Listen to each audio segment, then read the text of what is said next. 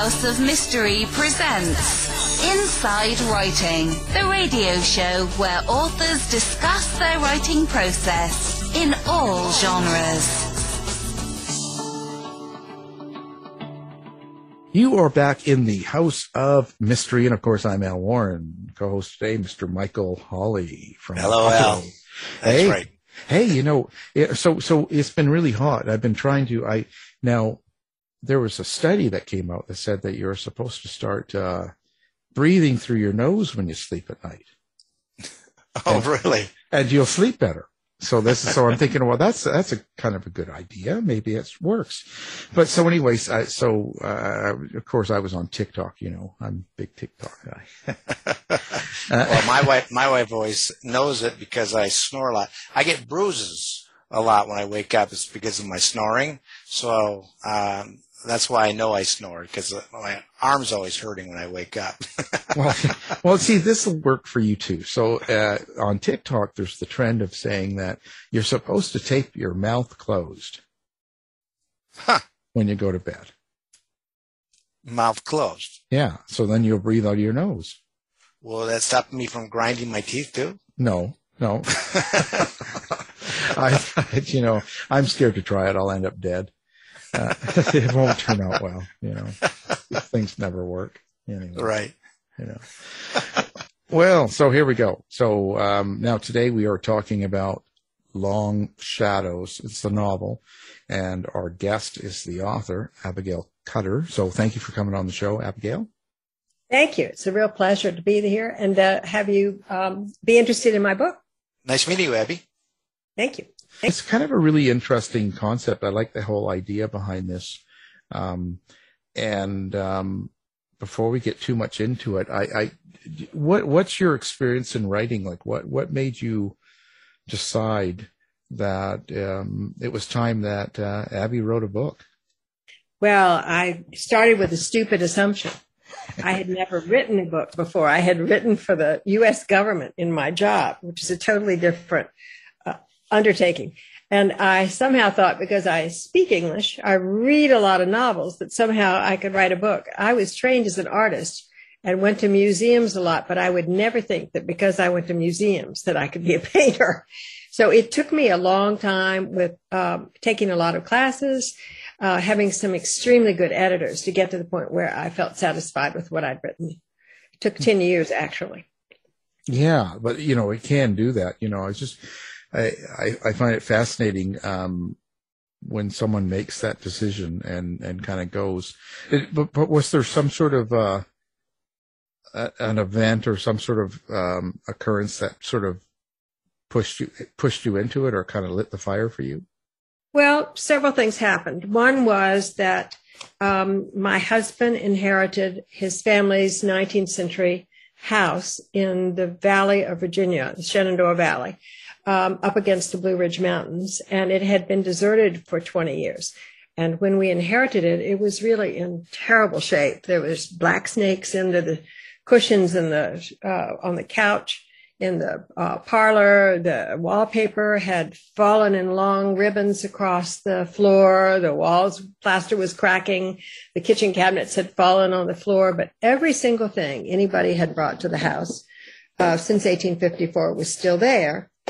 And we started to fix it up. And the first night we spent the night in the house, we discovered not only had they left everything they owned, but there was also a very active ghost in the house.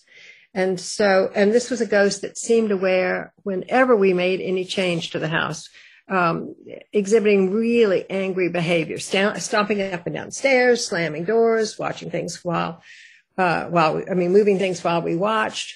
Um, Did that freak you out the first time you heard that? Well, it was a strange sort of phenomena. I mean, it, things. So the first night we spent in the house, I heard heavy boots stomping across the floor below, and you know, I elbowed my husband to wake up, and of course he heard nothing.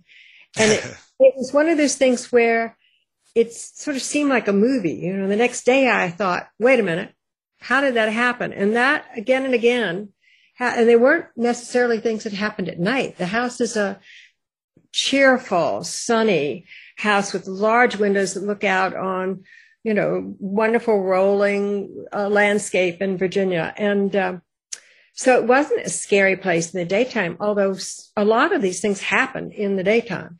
Um, but I quickly decided I wasn't going to spend the night in the house by myself. Um, and, and we were doing a lot of the work ourselves. So, you know, if I, if I painted in the front of the house, painted bedrooms, the, in the back bedroom where my daughter was sleeping, the door next to her head, you know, next to the headboard would slam over and over and over again without the door moving. And that seemed pretty characteristic of things that have happened in the house. You hear a noise of something physical happening, like a window going up and down, but it doesn't move. It's just the sound. Um, oh, I so once, it's not moving, it's just the sound. Yeah, it's just the sound. Nothing moves. So many people have heard the doors slamming, but you never ever see a door move. And and I don't have much patience for people who talk about being freaked out in an old house because they feel creepy. Right. Things actually happened in it. right. It didn't feel creepy. Um, you know, it would it would feel warm and comfortable, like the kind of house you wished your grandmother had had and you could have visited her in. Um, and that was what was so frustrating about it. It's a house I really loved. Um, but one, I finally, because my husband was traveling a lot for his job, and one night I, uh, we had a large St. Bernard dog. One night I drank four beers so I wouldn't wake up. And the, the dog and I, um, were going to sleep in the house. I turned off. It's a fairly large house. I, I turned off every light in I mean, let, I'm sorry, left every light on in every room. So that meant pushing the buttons, flipping the switches, pulling the chains as I went up to bed. And when I woke up at five in the morning, all of those lights were off. So the dog and I went down to the kitchen and I looked in the circuit breaker box and the circuit breaker box was fine. And going back through the house, I had to push the buttons, flip the switches and pull the chains to turn the lights back on. But it didn't frighten me then. It was only the next day when I thought, wait a minute, how did all those lights get off? Somebody or something had turned them all off. Had so that physically do that. Yeah, that was the last time I spent the night in the house. So I began to really, because I do love the place, want to find out what it was that kept this disturbed soul there. And um, Bowman's, my husband's great grandfather had been a soldier in the Confederate Army. Tom Smiley, is he? Is that- yeah, yeah, the, the central character in the book, because the book is narrated by this ghost. And um, and he lived to be a very old man, but there are family letters where it's quite clear that he suffered afterwards, um, that he suffered from what they call battle fatigue, we now call post traumatic stress disorder. And I, I really wanted to get at the root of that. I thought that might be the cause. And, and the other reason was that we initially lived in Northern Virginia and used the house for weekends and for weeks during the summer. And it was a place of real peace and solace for us. I mean, aside from these ghostly encounters. Um, but it was, and I, it was about the time that Russia first invaded Crimea. And I thought about how would it feel in this country to live in landscape that gave you real joy and peace and suddenly have it be the scene of battles that were so violent as, as some of these letters describe that you could hear gunshots as frequently as you've heard beats of your heart.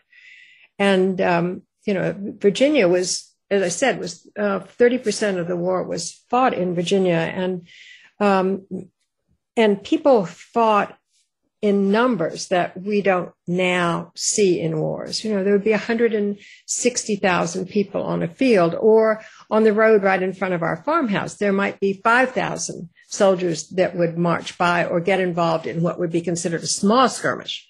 And bodies would be left on the side of the road and buried, you know, hastily buried under piles of leaves and in shallow graves. Um, and, and my husband's great grandfather was a foot soldier, and they had the lowliest of jobs during the war, never knew where they were going, rarely ever saw anybody of a rank above their sergeant, and ended up having to bury the bodies, you know, tear up the fence posts so there'd be a big, bat- a big uh, area for a battle. Um, just, just the lowliest of jobs. And so I wondered what it would feel like to live in that time as a soldier and fighting for a cause you did not believe in. And that for me was the central point is that so many people, even though they might have been racist, could not possibly have been willing to give up their lives to preserve slavery. Um, and and so that led me to be to a lot of research. I mean, I had not ever known, for instance, that the Confederacy put in place a draft very early in the war, and that if you decided to go AWOL, you would be shot and killed. Um, so it was interesting to me as a Southerner to think about the fact that there may have been many, many people on those battlefields, young men who didn't want to be there, uh, but were forced to, and and forced to because of the um, greedy desires of those people in power who owned slaves and who were threatened uh, by the fact they might lose their the value of their quote unquote property. So those were my motivations for writing. So, um, a question: You must have had to do a ton of research uh, involving the Civil War. Is that correct? I did. Yeah, I started doing the research. I wasn't certain where the story was going to go. I just knew that at the end, Tom Smiley, my central character and the ghost narrator, had to find peace. Um, and I was lucky. At one point, I worked at the National Endowment for the Humanities, which funds uh, research, historical research, as well as museum exhibitions that have to do with history, use objects of material culture to look at history or art history, anthropology. And um, there was a scholar from the University of Virginia who had created a, a large database of letters and diaries, newspapers from 1855 to 1870, using the county where our farm was as his focus. And so my main character really grew out of a composite of all these young men who wrote about the experiences they were having um, during the war. But also, I found that they weren't they weren't very analytical. They weren't very descriptive. They were sort of, you know, so and so got shot in the head when you come to visit, you, because families could could go up the valley and take things to the their uh, boys. Um, so, you know, so and so got shot in the head. Please bring my heavy uh, overcoat when you come and bring a smoked ham. It was only later when people had a little distance from their experiences that they could really think about what it was about. So I also read a lot of memoirs by veterans, um, which are really much richer sources of information than those initial letters and diaries. Um, and there's a wonderful book um, that grew out of that database called In the Presence of My Enemies by Edward Ayers, who was head of the history department at UVA and really a very well known historian in Virginia who writes about the Civil War. Um, that's as good as reading any novel. And then Drew Gilpin Faust wrote a book um, in this Republic of Suffering, which really talked about, and the subtitle is Death in the American Civil War, really talked about um, the impact that all of that death had all at once had on American uh, life and culture. So those were two primary pieces of, of uh, research uh, material. But I, I have a stack six feet high of books about the Civil War next to my desk. Well, the way I uh, said, the way I asked that is because uh, I, I would said this to Al before, but with my fiction novels, his historical fiction, especially like when you're at this, they say uh, even though it's fiction, uh, for historical fiction, you better have your facts right, or you're going to be having some people upset.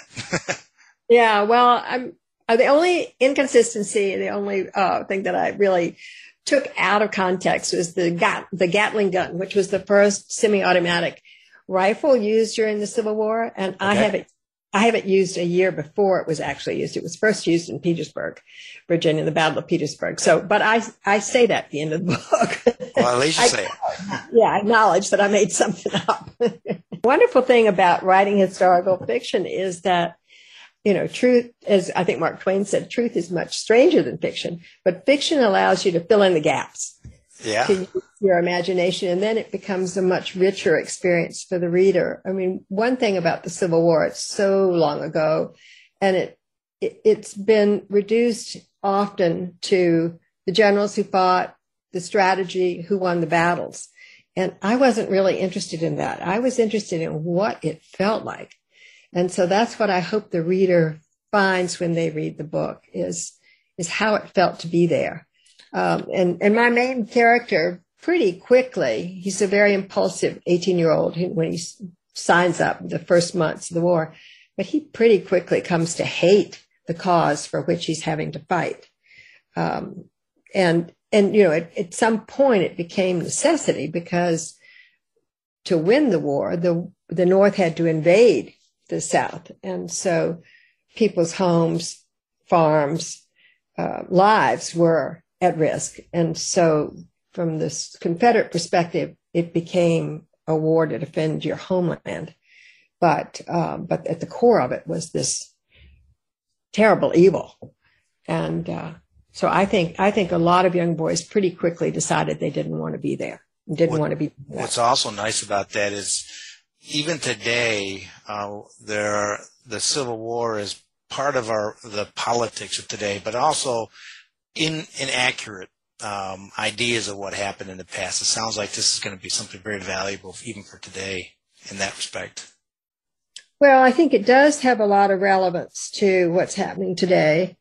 Um, in Ed Ayers' book, In the Presence of My Enemies, he talks a lot about how how divided, even in small communities, people were. I mean, our farm is in a tiny town of about ten houses, and um, at that time, um, there was really little interest in that town in seceding. I mean, and that was true of southwestern Virginia, where the novel is set. Is people were proud of the fact that uh, Virginia had uh, provided people like Thomas Jefferson and George Washington and, and the early thinkers in terms of um, freedom from Great Britain, and um, had relatives just because Virginia's a border state, which made a big difference. Is they had lots of relatives just over the Pennsylvania line, just right. in Maryland, and so um, they really they and and our part of Virginia, southwestern part of Virginia, raised the farmers raised different crops. They weren't labor intensive. So yes, people had slaves, but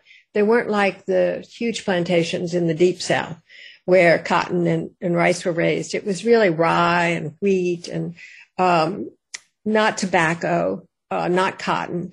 And so people, some wealthy families might have 20 slaves, which is still terrible, but there weren't thousands of slaves. Um, and so they really, and, and the people in this part of Virginia were Scotch Irish, had come down from Pennsylvania. Okay. Um, and were accustomed, they were hardworking people who were accustomed to doing their work themselves and were disdainful of people in the Tidewater part of Virginia, which is over by the coast, which was settled by people from Great Britain, um, and had very, had larger plantations, tobacco and cotton were raised there. So there was a real schism just between one side of Virginia, the south, the southeastern part of Virginia and the southwestern part of Virginia. So it took a long time um, for the southwestern part of Virginia to finally vote for secession. Um, so, so there was a split there, but then there were there, you know, there were just splits within, na- you know, with neighbors fighting with neighbors about um, whether there was any any anything good about secession or going to war. So, it, in many ways, like the divisions we see today, where within same families, same towns, uh, people have stopped speaking to each other um, or aren't able to talk about a lot of topics together. Oh, uh, that's for sure. Yeah. I also thought the other thing that interested me was, you know, no one that, I mean, none of us live, have lived through a war on our own soil. Our grandparents didn't live through a war on their own soil. And so I was interested in what that would have been like and how horrible it would have been. Right. And, and in some ways it's a, you know, it's a warning now uh, to find some way to, you know, reconcile our differences. Also, the title of the book has double meaning. Uh, you know, Long, Long Shadows is taken from a quote by W.E. Du Bois, and it refers, of course, to the effect of slavery, which, you know, we still feel today as well. It's a, it was a, it, you know, my own personal haunting, but also the haunting of the nation by this you know long history that we have um, that that's still having great effect. Right. Did you did you feel a little bit of um, angst or a little bit of um, stress over writing in such a you know, let's say a particularly um, controversial sort of subject these days? Well, I mean, you know, it's set in the past, so Yeah. people can draw their own conclusions. Right, right, right, right. Yeah. Um, so I, I found I ended up, I read a lot of um, Black history that I had not known, although it doesn't feature, I'm speaking through, you know, a white voice in this book. But I found incidents. There was one in Gettysburg when Lee um, took his soldiers into Gettysburg, not knowing, of course, there was going to be a battle of Gettysburg that lives in our memory forever. But um, but at that point in the war, there had been a lot of burning and destruction in the South by Northern soldiers, and so he gave the order that none of his soldiers were to burn towns or uh, cause harm to the citizens.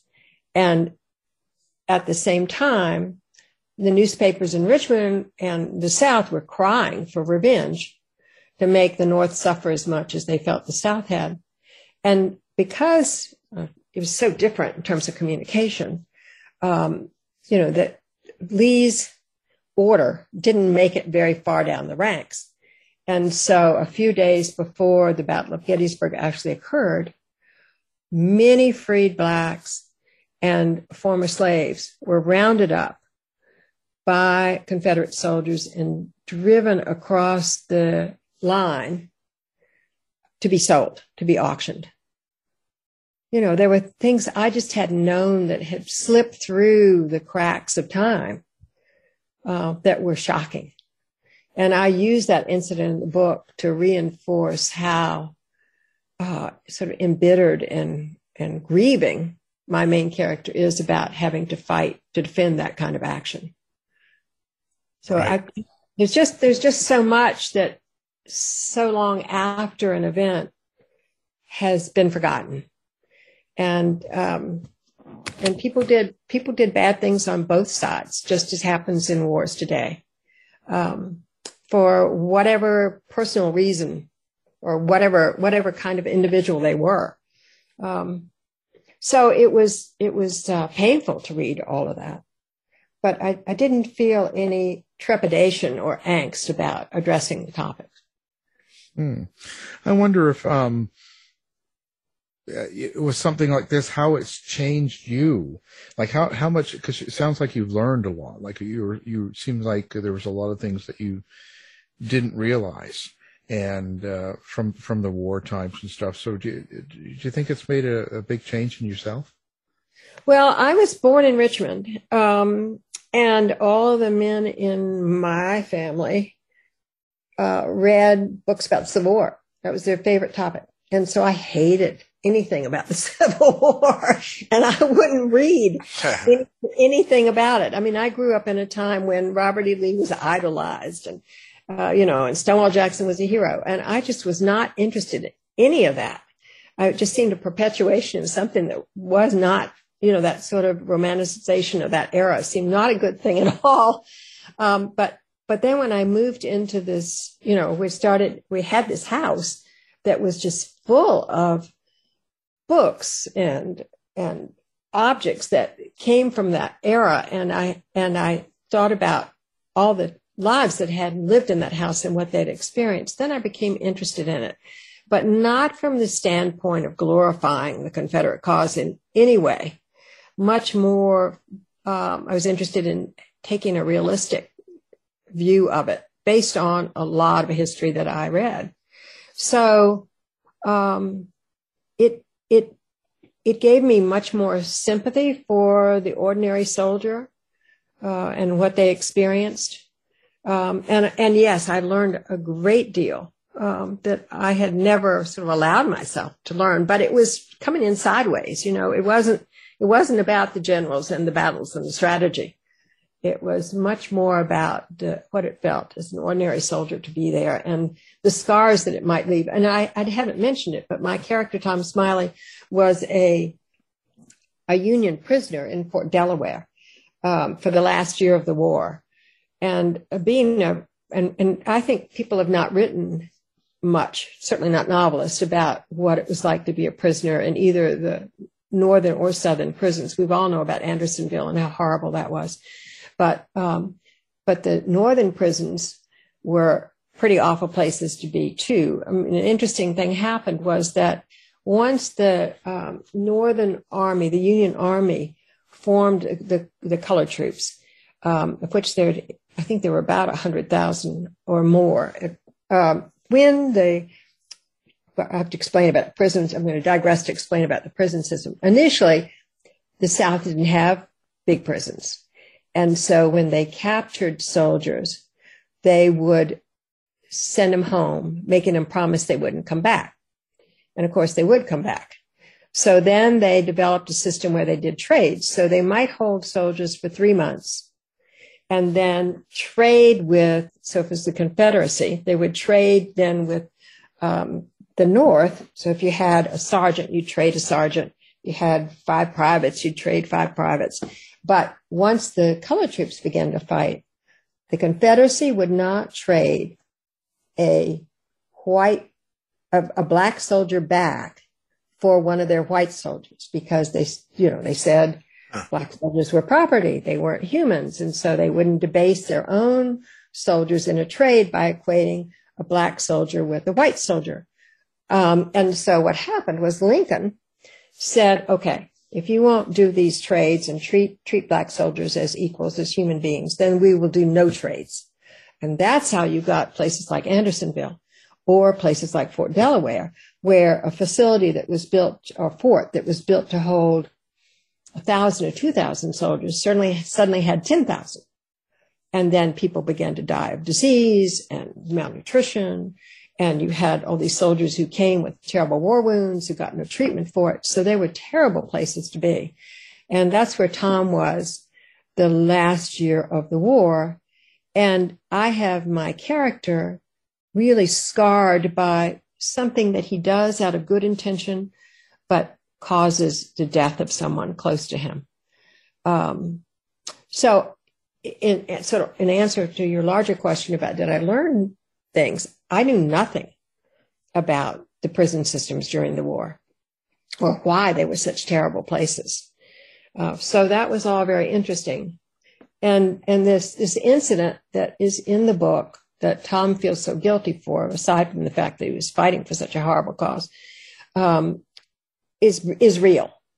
And I uncovered in the transcripts of the, um, of the incident a very different version than what has become part of the history of Fort Delaware. So that was interesting.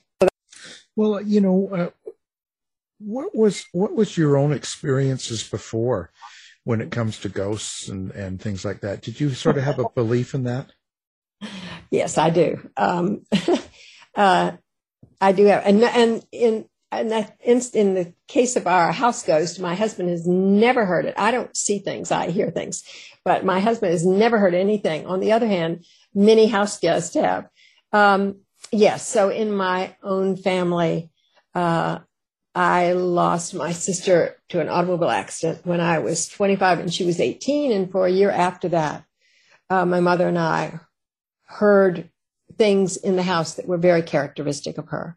Uh, when my father died, um, the, my senior year of high school, um, at the night I graduated from high school, my mother heard his footsteps. She in the in the morning he would go out and we lived in the city of Richmond at that time. He would go out and garden in a small flower bed and he would wear these shoes that made a scuffing sound when he came up the steps. My mother heard his footsteps coming up the steps towards my room. Um, so I, I don't think it takes a terrible event in a house for there to be a ghost. I think that um, it can be just somebody who can't let go for whatever reason.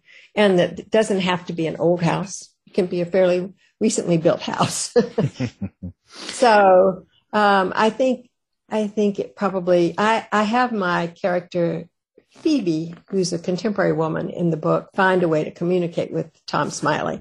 And she ultimately becomes his confessor. He's in he's in his house because it reminds him of of himself as a father, as a good community member, um, as somebody uh, whose life he was proud of. And as she and her husband, a contemporary couple who come to the house, begin to take the furnishings out because Phoebe doesn't like the old brown furniture, um, it it starts to peel away this sort of fortress that psychological fortress that Tom has built, um, so that the terrible memories begin to arise. And so he tries very hard to frighten this young couple out of his house. I mean, he, he doesn't understand why they're there to start with. Um, and, uh, and so the woman has to make a choice. Phoebe has to make a choice. Is she going to uh, give up the house, which her husband is reluctant to do, and nobody else hears the ghost? So, uh, oh, that believe... was my question: if if yeah. his husband uh, hears the hears the ghost? Oh no, no. So he's not willing to give up this place that is his ancestral home and or she has to find a way to deal with the ghost. So she um, teaches herself to ultimately be able to communicate with Tom, and then he ultimately he's at the to the breaking point by then. He then begins to unburden himself in terms of all of these memories he's kept suppressed for these 150 some years. So she becomes his confessor.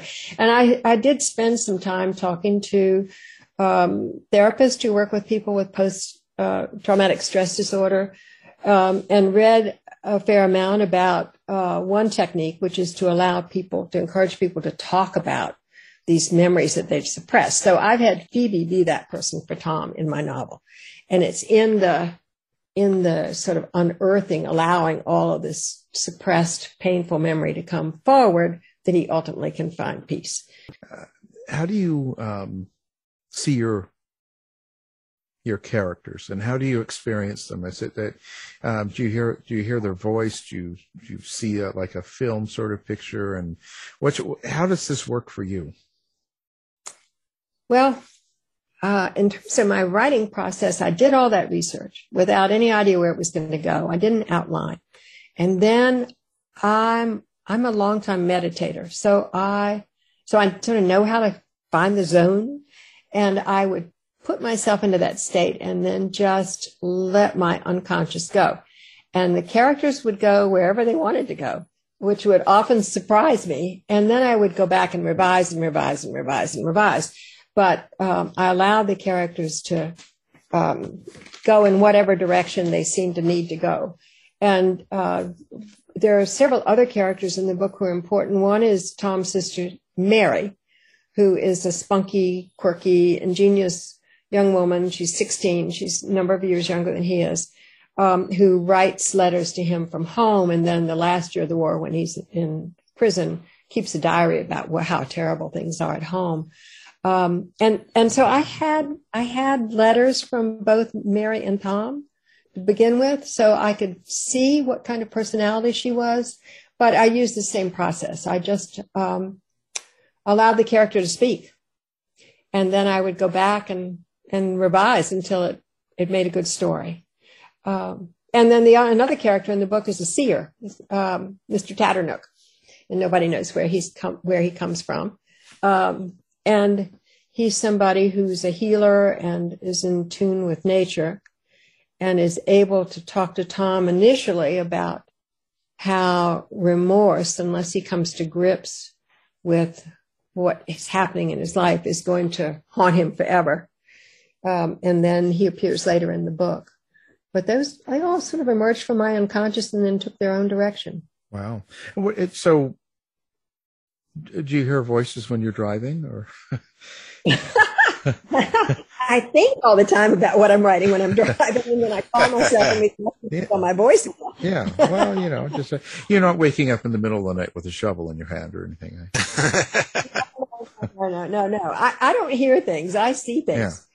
I'm, I'm sorry. I don't, I, I had that backwards. I, I hear things. I don't see things. Yeah. Although I, have, I have seen things, uh, move. Yeah. But uh, I don't see ghosts. Is, is, your husband still alive, really? Or is this, is yeah, yeah. He's yeah. doing, he's okay? Like he's not in the basement somewhere or anything, you know? no, I, he's very tolerant of my telling him stories. and actually, actually, he was a good reader. You know, I'm female and never been a soldier. Um, so I needed a, a male to tell me where I had the voice wrong. So he read my book, my manuscript nine times. Uh, he wasn't wow. involved in the editing in any way, but I, he was a useful.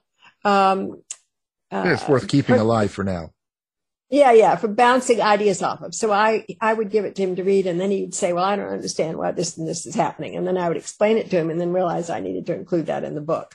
Hmm. Um, and and he also would tell me if I didn't have the voice right, that no man he would say no man would ever say anything like that. So well, that's very valuable because again, in my fiction novels, I used my wife, and uh, for me, I'm really into a science detailed forensic stuff which I think there are a huge audience for that. But my wife could give a crap. All she's about is relationships, relationships. So then I would have to do that, and it just grind me. But she was correct. so. Right, right. Well, the other sort of thing, the other kind of information I got from my husband, and I've I've now uh, working on a second novel, and I'm at the point of having it edited. But it's the same thing. I got my husband and my grown son to read it. Great. Um, and and both don't hold back in terms of criticisms. Oh yeah. So it's yeah, very useful. It's a good way to write. Yeah. Uh, did you um did you sort of have this in your mind when you were putting together all this like this the storyline and the people and all that? And or do you do you outline when you put this kind of book together for yourself? Or did it just kind of go as it came as it went you know sort of thing?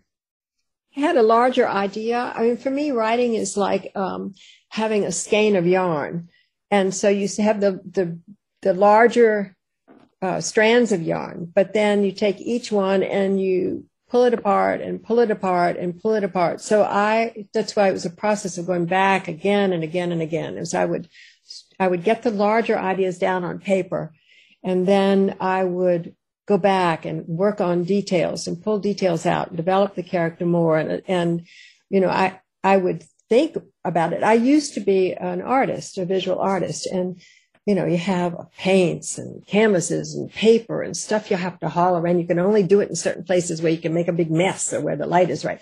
And this, I thought about it all the time while I drove my car because I was in, think about it a lot in the shower while I was cooking um, and then would have to quickly run and write things down because I'd forget them or call myself on my cell phone and leave notes. Um, so it, it, was a, it was not so much an outline as working at it, like gnawing at it, pulling at it until I had enough of it sort of spun out that I thought I had a story. I, am a pant, what people call a pantser, meaning I write by the seat of my pants rather than than a specific outline, but it ultimately all makes sense once it's all together and, and finally revised hmm. and flows. Yeah, yeah. Well, it's interesting. It's interesting to see. Uh, do, do things outside of you um, in your life um, sort of influence your writing too, or do you find like like can you just sit down and go, okay, well today I'm going to write you know, between 11 and 3. I've got nobody home, whatever. And just sit down and do it? Or do you have to be in a particular mood? No, actually, you know, I just initially when I started this, I didn't know where it was going to go 10 years ago. And so I wrote a couple of chapters and I would only work on it every now and then. But then I, um, I sent my husband away for, I, I, or uh, we have, we have in Waterford, which is a little old town we also live in we had a little guest house. And so I moved to the little guest house. And my husband at the time was working in New York and came home on the weekends. And I took the dog to doggy daycare every day. and so I, I would get up every morning at five and work till 11 at night. I didn't let anybody, you know, any of my neighbors know I was there. So I'd be undisturbed. So I really got the juices flowing in a month. And then, uh, the time we were living in New York, so went, we went back to New, I went back to New York but I would, you know, get in bed and start thinking about it and get up at, you know, 10, 30, 11 and write until three or four in the morning and not know the time had passed. It was like flying. I liked it. You know, I was trained as a painter and a, a, an artist. I like this so much better. Um, and I, I wish I had learned to paint and draw with that same kind of freedom. I think one of the things was I did not think of myself as a writer.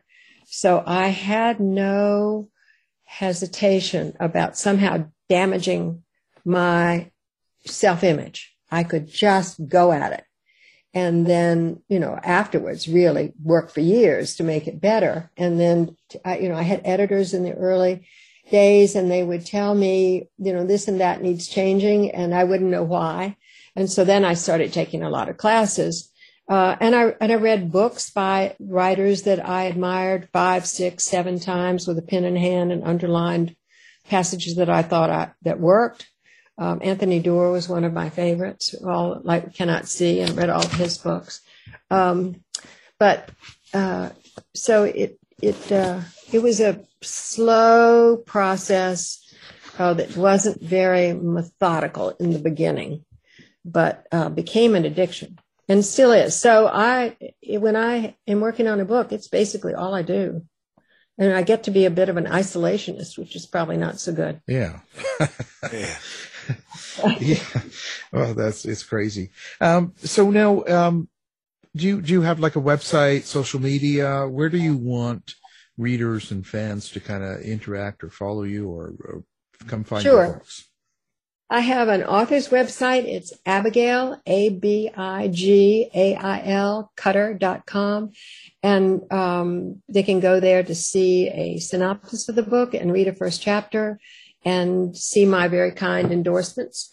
And, um, and can order the book directly from there or from Amazon or bookshop.org or Barnes and Noble or basically any place that you can buy a book. Um, but that's an easy way to do it. There's a link through there. Um, and then I have a, I have a book, a Facebook page, which is just Abigail Cutter. Um, but they can, you can actually see much more about the book on the author's website. So I would suggest people go there first. Yeah. Well, we'll have all that linked up too, so people can find you with one click on the website and uh, come right to you. So, um, it's, it's, interesting. So you said you had another book. So are you writing um, more on the same area, or are you going somewhere completely different? No, it's this book is um, maybe 20 years later. It's during the Jim Crow era, and it's set in Nelson County, Virginia, which is the county adjacent to Augusta County. So in even more mountainous, remote area. The county still only has a population of about 15,000 people. And uh, I have I have friends who have a piece of property with a quite an active ghost on it, and it's the same circumstance. It's a house where um, many of the belongings of the woman to whom it uh, initially belonged are still there, um, and and I'm not ultimately included in the the ghost story in my book. I became interested in this woman. I went on Ancestry.com. She was um, she died at the age of 88 in the mid 70s.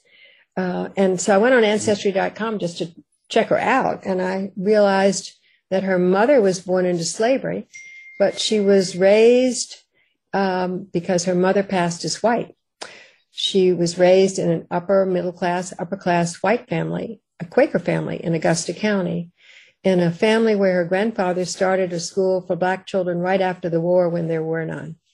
And so it's basically the story of uh, a girl who's an orphan raised by her grandmother, um, who uh, uh, in this Quaker family, and the Quakers were, you know, abolitionists, um, but there weren't many of them in Virginia, who then, because of uh, the tobacco crop which they raised, uh, becomes valueless because of the crash of the tobacco market in the 1880s, ends up teaching in a black school down in the valley. And the story includes a murder and a lynching and, um, and ultimately this woman becoming a recluse.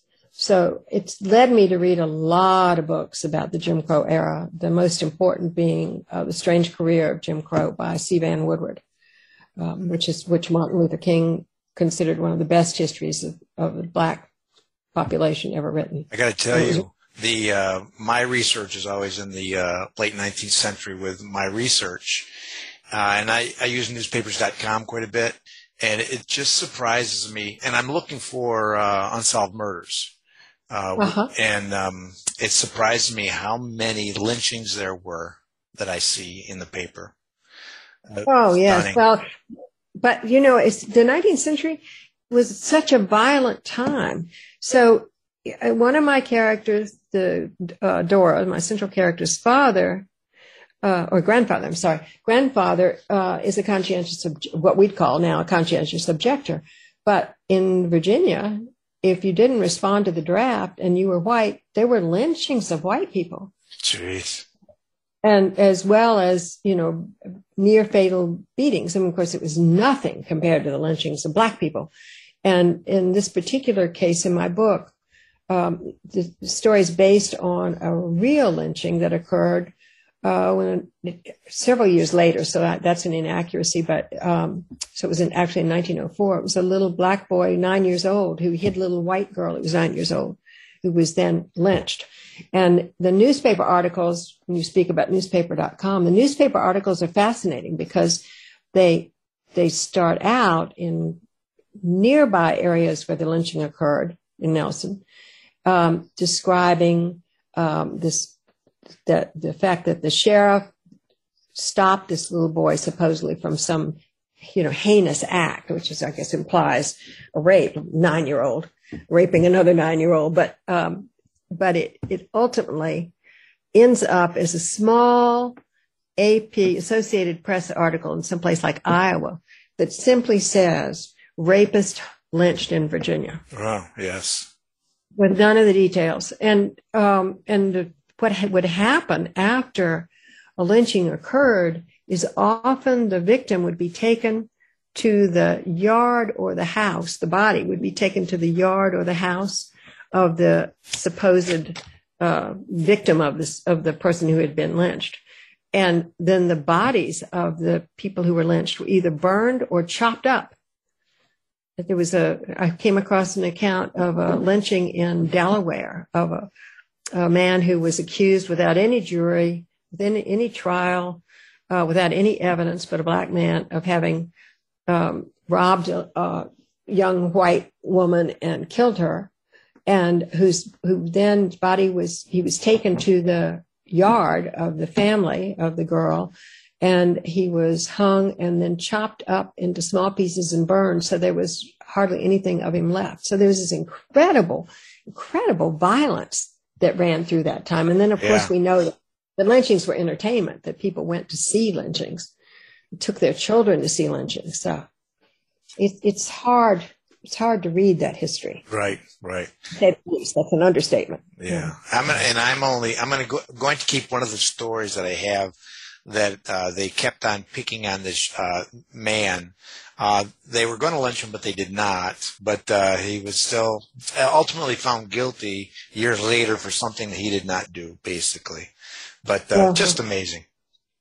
Yeah, yeah. So it's uh, all of this history is painful to read.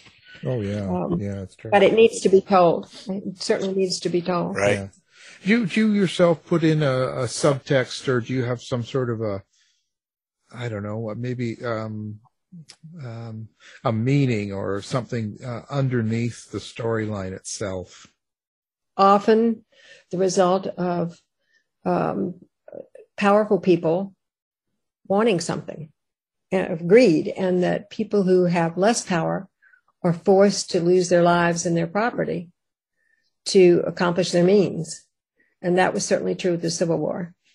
Um, and that that we on our own homeland certainly there are many people who have who fought in many wars other places but civilians in this country who've never been soldiers haven't a clue how horrible it is and how it should be avoided that kind of violence at any at any cost. And and of course my last subtext is there are ghosts.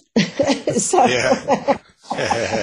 both the metaphorical kind and and the uh, and the real kind. You know, I think we pay too little as as a nation pay too little attention to history. Um, as a general populace, and we don't realize how much it influences our day to day life and decisions. Um, but but also, you know, I don't I don't think we give enough credence to uh, what we can't see and what most of us can't see and can't hear that that is around us. So that's that's my subtext. They're they're nasty ghosts and they're good ghosts. Yes, right. right. well, that's that's pretty amazing. Um, it's a very interesting story and, and great. So, um, now the book we're talking about, of course, is Long Shadows. It's a novel, and our guest is the author, Abigail Cutter. So, thank you for coming on the show. Oh, I was. It was a lot of fun, and thank you so much for asking me to be on your show. Get the latest news and opinions from Eric Shapiro from the House of Mystery website in the Shapiro Report. Tired of wasting time trying to decide what to watch on your streaming service? Go to our website and look for the Martino movie reviews. You've been listening to the House of Mystery radio show. To find out more about our guests, hosts, or shows, go to www.houseofmystery.com. Show's over for now. Was it as good for you as it was for me? Well, good night. This has been a production of Something Weird Media. I'll be back.